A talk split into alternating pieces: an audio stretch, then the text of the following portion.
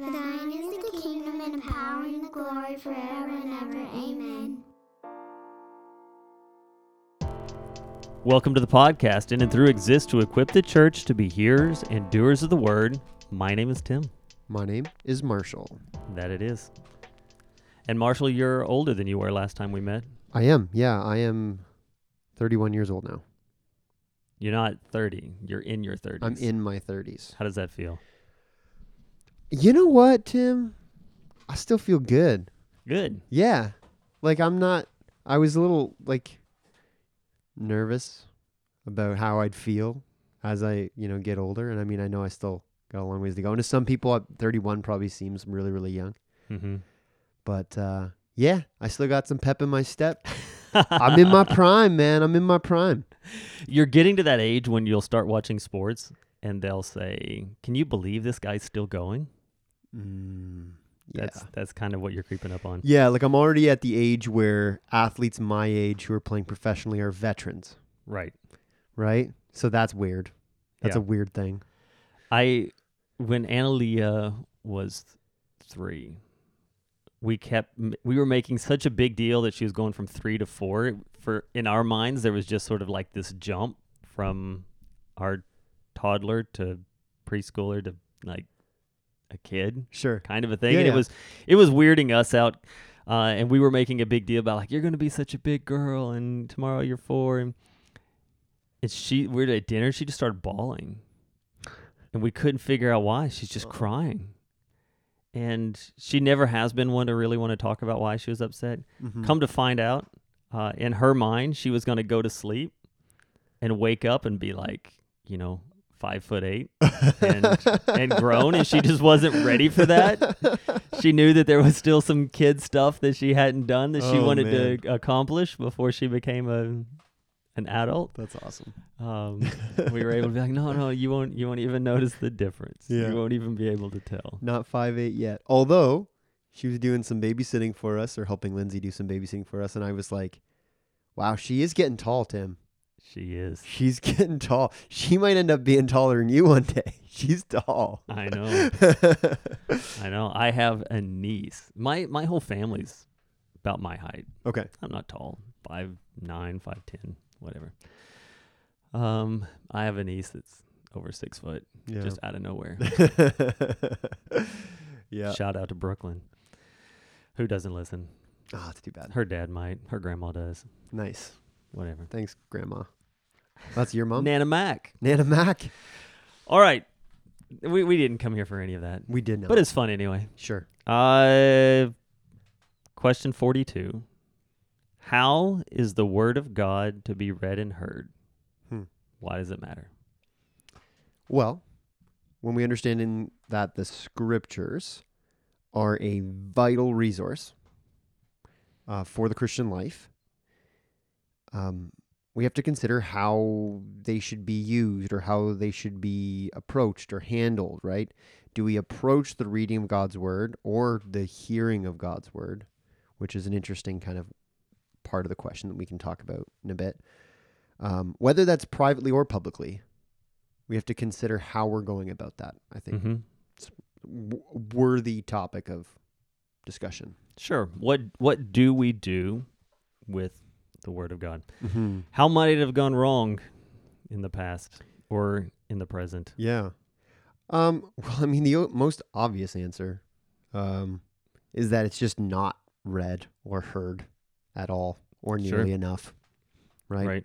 Even amongst professing believers. Right. Um, I mean, that's that's an obvious one. I, I would say the greatest struggle in the church, currently and historically, is biblical illiteracy. Oh yeah.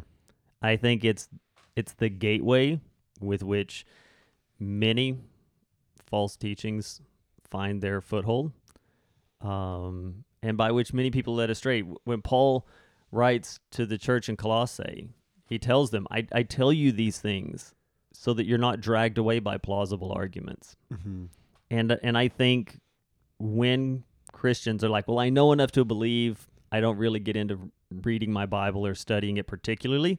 That's the danger. A Mhm. good plausible argument is not something that that they understand at a nuanced enough level to be able to come against or guard themselves against. Mhm. Yeah, and I, th- I would say kind of to that point, or kind of the other, the other side of the coin, perhaps you could say is not only does um, reading, hearing the Word of God um, prevent us from being led astray, but it also directs us towards how we ought to do things. And I would say Right. a lot of the issues that can persist within churches um, would be at least somewhat resolved or better handled if people were reading and hearing the word of God more, if they were more biblically literate. Not to say that, you know, if we all just read our Bibles more, there'd be no problems and it'd be bubblegum and rainbows forever. Mhm. But I think how we approach the difficult situations that come up as believers, um, we would be better equipped to deal with those if Yeah. we were in the word more. absolutely. Um, I think another wrong approach um, would be to to approach uh, scripture in a less than spiritual way. So to fail to consider how the Spirit is working in that process as the Word of God is being read, as the Word of God is being heard Sure. right? Remembering from what we discussed a number of weeks ago when we were talking about the Holy Spirit, about how bringing us Scripture um, is a mighty work of the Spirit. Mm-hmm. Um, and so the study of God's Word or the um, consuming of God's Word shouldn't be done um, apart from this understanding that the Spirit is working in and through that. Uh, couple that I had. Mm-hmm. we can, for the sake of being relevant or better understood, overly paraphrase the Bible Mm. and then present it as scripture, Okay. although it has been changed to a degree that although the general themes might be the same, it fails to be the word of God. I think about Mm. one on your shelf that is a the Bible written in 90s street slang. Word on the street. Word on the It's also a UK version, so it's like you like it's like British street lingo from the '90s. It's it's hilarious, but also kind of terrible. we will we will never at any point fill our pews with those Bibles No. to say this is uh, this is what we use because it's the bomb diggity yo. and the guy, the guy uh, who came up with it, I'm sure he was trying to do a good thing, Sure, but yeah. sometimes we try. well intended. yeah, sometimes our our yeah. I was gonna say the road to. Never mind. I, I I think I think in a in a less conspicuous way, and and this is a bit of a personal hang up that I have. okay. I really am not a fan of children's Bibles. And this is not to say that we have a stack of like 15 of them at home. We do. Mhm. Um, but when a children's Bible is really a collection of five to 10 stories out of the Bible that use biblical characters to summarize a story, but no biblical language, Mm. It's not a bad book. It's not a Bible. Sure. Yeah. And I, okay, whatever the word Bible means, book, I get that. But we're assigning a specific meaning to the word Bible yeah. as a specific book that is a collection of books. Yes. And so so just to to drop in whatever stories come with good cartoon character illustrations. Uh, yep, great story. Buy them for your kids. Read it to them. Be careful of them. Sometimes they don't point to Christ. They just are random stories using biblical characters that have nothing to do with anything Bible except for the names of the characters and maybe roughly the events. Uh, but to call them a Bible is a bit much. Fair enough. And another hang up that I have is when we do a book study in the church and we call it a Bible study. Yeah. It's not a Bible study. It's not a Bible study. And I will sit there and correct myself, and people in my life will say, You don't have to correct yourself every time you say it. Everyone knows what you mean. And if you just say Bible study, people get the concept and they know that that book is not the Bible. I'm like, I, I don't care.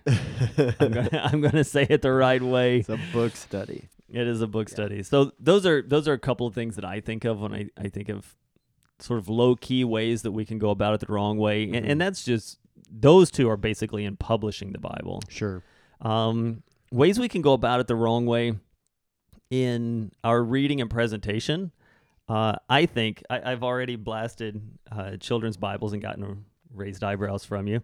Uh, No, how about okay. this one? Morning devotional culture.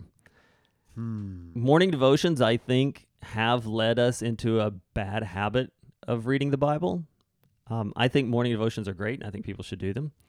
But generally, what they are is a sentence from the Bible without any contextual background, Mhm. followed by um, a page of what that means um, or what it means for your day in Mhm. particular, right? Right. Um, these things are not necessarily bad in of themselves. No. Oswald Chambers made his name for them. Mm-hmm. The great Charles Spurgeon wrote Mhm. mornings and evenings. Um, so these things, these things are not to be just done away with, right? We hand out daily bread here, but the problem is they can teach us to read the Bible poorly, Mm. in that we have a good understanding of Bible verses, Mm-hmm. but not a good understanding of the Bible as a bigger picture and how those verses fit into those stories. Yeah. Yeah. No, that's fit. That's fair. In fact, I, I get a lot of people to write me and be like, "Hey, I got this person struggling with this thing. What's a good Bible verse for them?" Right. And I'm and I'm I'm just a context guy, um, and so I'm, I'll be like, "How about this chapter? How about First John?" Hmm. right? Like you're going to need more than a Bible verse for them to understand what the verse means, and, and maybe maybe a psalm, a chapter from Psalms, Hmm. because there's a verse in there that is really the key that we want to focus on, but you need the rest of it Yeah. to bring that thing to the position of power that it deserves, right? Mm-hmm. Mm-hmm. Um, so those are some things that I think we can mess up Yeah. when handling the Word of God. For sure, for sure. And I would just, you know, I had a lot of those things as well. I think um, Did you have Did you have children's Bibles? I did not have children's Bibles though. No, um, but I would say also we need to be careful about our ap- our approach to Scripture that um, we don't come at it with an agenda, Mm-hmm. right? Or that we don't put ourselves over the text, but put ourselves. We need to make sure we're putting ourselves under the text. Right. right? Um, because if we get that backwards, um, well, it's been the cause of a lot of false teaching, right? People Mhm. using the Bible rather than than than being informed by the Bible, but you know, using bits and pieces to say what they want it to say for Yeah, their own benefit. Using a predetermined outlook to uh, filter the way that we read the Bible, Mm-hmm. right? Yeah. I've just I've already decided that in my mind this is what is truth, and I'm going to use that as the filter of how I interpret the Scripture. Right. And if I have to twist or pull on something here and there to uh, make it work, I'll do that. Mm-hmm. Yeah. Yeah. Well, Good one. The Catechism says this in How is the Word of God to be read and heard? With diligence, preparation, and prayer, so that we may accept it with faith, store it in our hearts, and practice it in our lives. So, All right. so Diligence. diligence. Um, if anyone's curious, I mean, I, I know diligence isn't one of those words that people be entirely unfamiliar with, but the the basic definition, uh, careful and persistent work or effort. Sure. I thought that's that's helpful, right? Like we handle the scriptures with a degree of care. Um, we apply effort into the process, even Mhm. in the hearing of it Right. that we we we listen with effort, um, and we do it regularly and intentionally. Right. Right? I think that's what it means to to read it or hear it with diligence. Yeah, and and to me, there's diligence brings this level of intimacy with it, right? Um, this is why, and I don't care if your church does it. I that's fine. Um, but I've made the choice to never have the passage we're reading on the screen. Um, I want people to bring their Bibles. Um, people are like, "Oh, it's all right. I got it on my phone." I I don't even I, I don't think that's a best practice Yeah. because I know when I open my phone, I have like four or five Notifications. that are vying for my attention. Mhm. And while I've got my phone out, um, the temptation to check in on things is Mhm. much higher. sure. Um, also, there is nothing that connects us to a screen, whereas when we see a passage on a page, there's even even inside of the human brain, there's this issue of spatial recognition that seeing that passage that really got you in the top left hand corner on the right hand page just sticks Mm. and and it it freezes itself there in time. And when you're looking for it again, that is a helpful thing. Or, or when you think about it, you can see it there on the page. And and that book that travels with you, I, I mentioned on Sunday that I'm a bit sentimental about things themselves, and I'm particularly that way about Bibles. And, and I, I just feel like there's an intimacy that comes with a physical Bible in your hand being used Mm. that I want to encourage people to do, not only diligently at home using the Bible that you read through, uh, but bringing a Bible with you to church, right? Mhm. I, I'm not saying you have to have one Bible. Mhm. Uh, when you do, they start getting worn out, which looks awesome. Yeah. Um, I have Bibles that I read in the office. I have one Bible that I only preach from. I don't use it for anything else. Mhm. Um, so it, it's not like I'm I'm saying you have to have one Bible and that's the only thing that you use. I use electronic Bibles and stuff like that when I'm studying as well. Sure. I, I'm just saying that that there is something about that physical page and that intimacy and a diligence inside of that Mhm. that does make a difference, even in how we remember the things that we're reading or are being read to us. Yeah. No, I would agree with that. I would agree. And I'm also a fan of highlighting. I know not everyone is, but I think Yeah. there's nothing wrong with highlighting a Bible. I, I write it in all of my Bibles. The reason I have a preaching Bible is because it's the one Bible I don't write in. Right. Okay. The only thing written in that Bible is I've highlighted uh, the passage from uh, communion Right. so that while I'm there, I can flip quickly to it. Mhm. There it is in front of me, Yeah. and we're ready to go. Awesome. So we do it with diligence. We do it with preparation. So Hmm. there's two, I would say, in relationship to this idea of preparation, I want us to consider two different contexts. Let's. Okay. First one is our own context, Mm-hmm. right? So are we mentally, emotionally, spiritually prepared for what is happening here, Right. right? If indeed God is speaking to us through his word, as it is read, as it is preached, as we hear it, um, are we in the right state for that?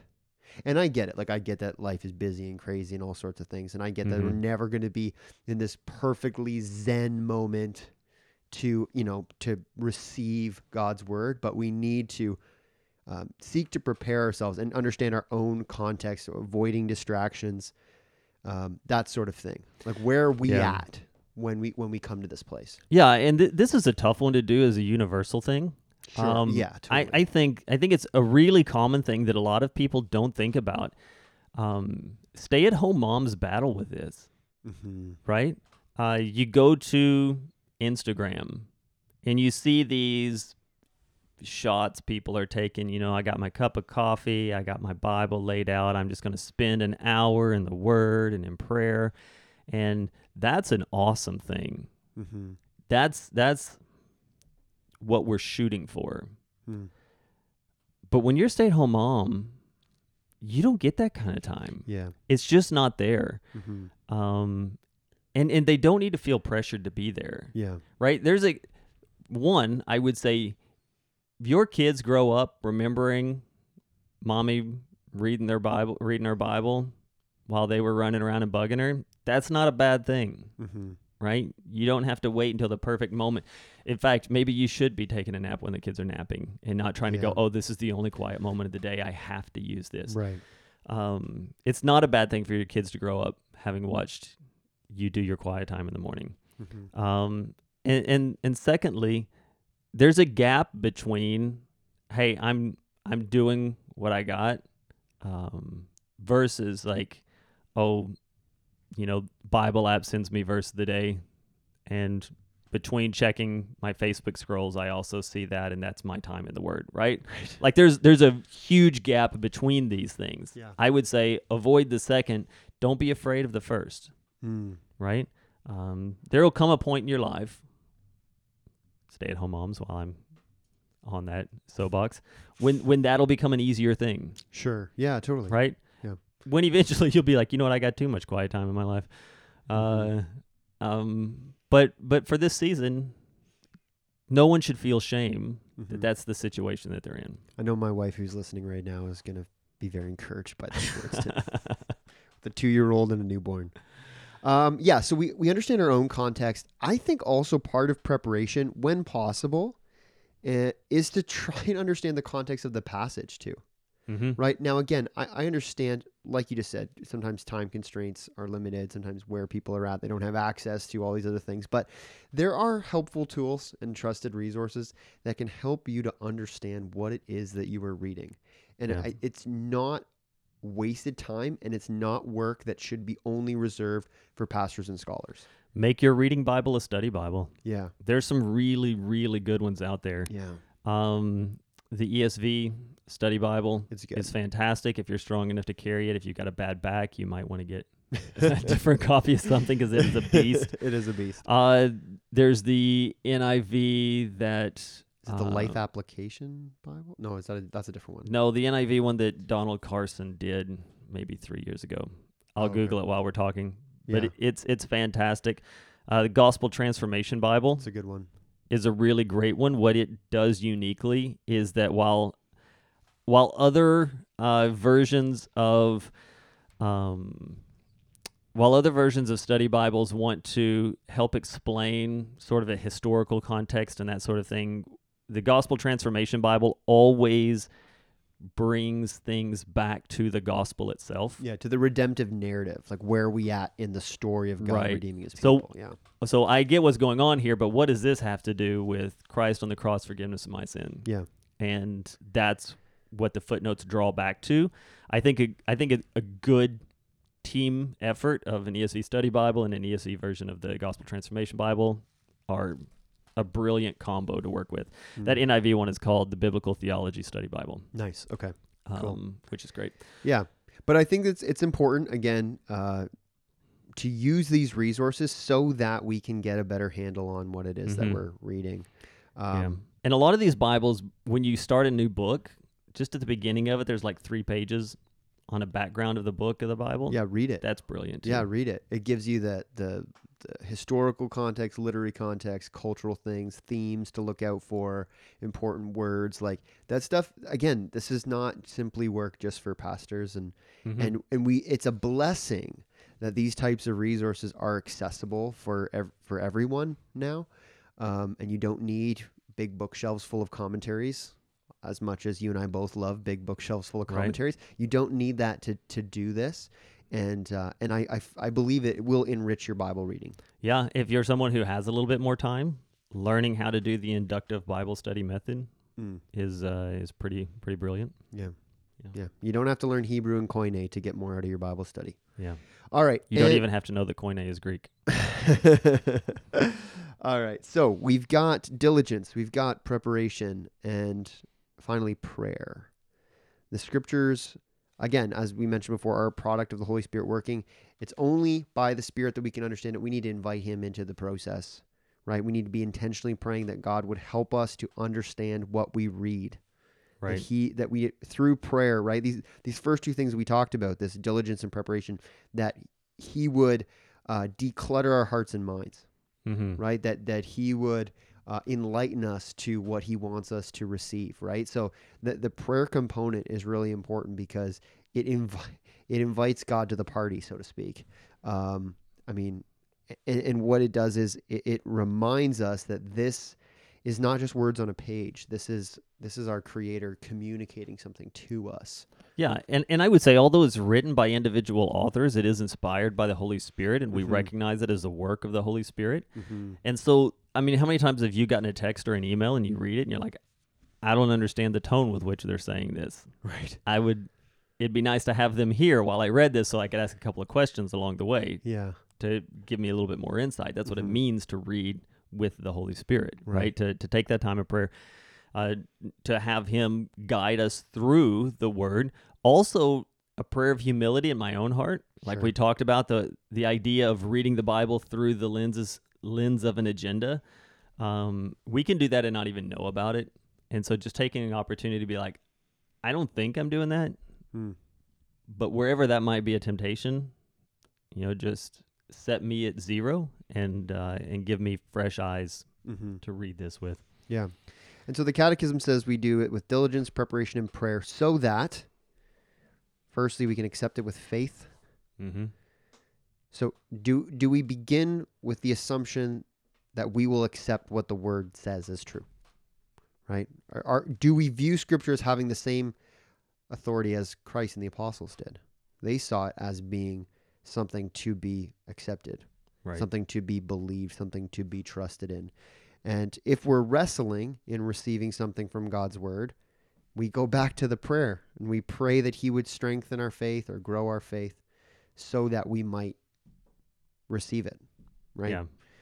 Um, I think it's a, that's an important an important thing to do because the word the word is going to challenge us sometimes, right? The word Mhm. is going to off- offend our our human sensibilities sometimes, right? Right. But are are we over the text or are we under the text? Are we putting ourselves under the text, right? So I think that's again something that we need to prepare ourselves to do. Sure. Yeah. So we accept it with faith. We store it in our hearts. Um, I mean, storing storing in our hearts. I mean, that's. I mean, memorization, scripture memorization is huge. Mm-hmm. I don't do enough of it, but every time I do it, we do it for some of our our small group stuff, or book study stuff, or Bible study stuff, and every time we do it, it's it's so en- enriching. I find. Yeah, I, I find that as I'm memorizing a passage, I I fall in love with it in a Mhm. deeper way. Yeah. I, I understand it better and I appreciate it more hmm after giving it the effort of of understanding it. Yeah. So memorizing, uh, meditating on scripture, I think Mhm. is good, right? Just working, maybe even just a verse over and over in our minds. Um, writing it down. Some people do journaling, that sort of thing, but like writing it down can be really helpful um, for some.